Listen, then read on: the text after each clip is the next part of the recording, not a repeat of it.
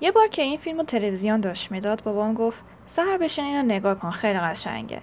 بعد شروع کرد به صورت خلاصه و بدون اسپایل داستان و جو کلی فیلم رو برام تعریف کرد. منم دیدم کلیت موضوع چیز جالبی به نظر میاد و این شد که نشستم همراه با پدر جان یه فیلم سیاسفید رو نگاه کردم. این فیلم بدون شکی از فیلم های مورد علاقه منه. چرا؟ برای داستان عالی و منطقش دیالوگا خیلی ماهرانه نوشته شده و پس زمین روانشناسی. تقریبا کل فیلم فقط یه لوکیشن با دوازده بازیگر ثابت داره اما اصلا خسته کننده نیست. در واقع اصلا شما احساس نمی‌کنید که کل فیلم فقط توی اتاق هستش. چرا؟ به خاطر دیالوگای فوقالعاده و اینکه بازیگرا تو صحبتاشون مکانهای دیگه ای رو با جزئیات بالا توصیف می‌کنن که مثل این میمونه که شما لوکیشن های دیگری رو می‌بینید. این قسمت های فیلم رو خیلی دوست دارم. داستان کلی. فیلم در مورد یه گروه دوازده نفره از اعضای هیئت منصفه هستش که باید در مورد گناهکار یا بیگناهی یه پسر 18 ساله رأی بدن. طبق مدارک موجود این پسر با ضربات چاقو پدرش رو به قتل رسونده.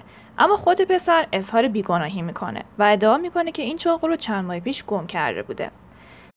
از اعضای هیئت منصفه شماره 12 نفر از طبقات اجتماعی مختلفه که هر کدوم شغلای متفاوتی دارن مثلا یکی کارگزار سهامه یکی دیگه معمار یکی معلم فوتبال و یکی دیگه نقاش ساختمون در واقع هر کدوم از اونا یه فرد عادی هن. مثل هر کس دیگه ای.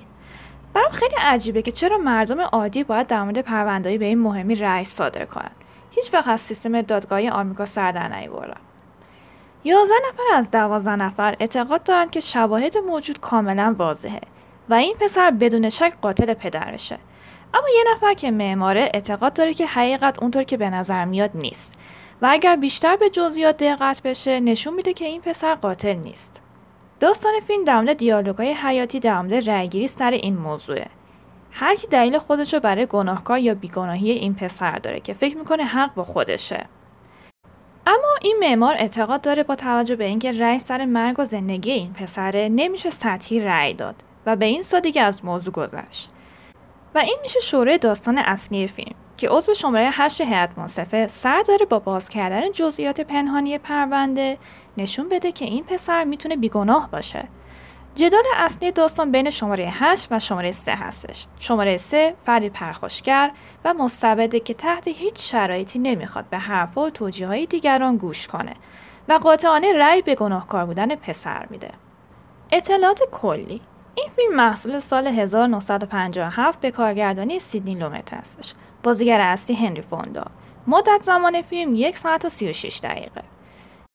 چه چیزی رو در مورد این فیلم دوست دارم؟ روند کاملا منطقی فیلم. رقم اینکه لوکیشن فقط یه مکانه اصلا خسته کننده نیست. شماره 8 آدم خیلی محترم با شخصیتیه. فیلم حرفی برای گفتن داره و اون اینه که سطحی و فقط بر اساس شواهد ظاهری در مورد چیزی نظر ندیم. در مورد بعضی از چیزا باید بیشتر وقت گذاشت و تحمل کرد.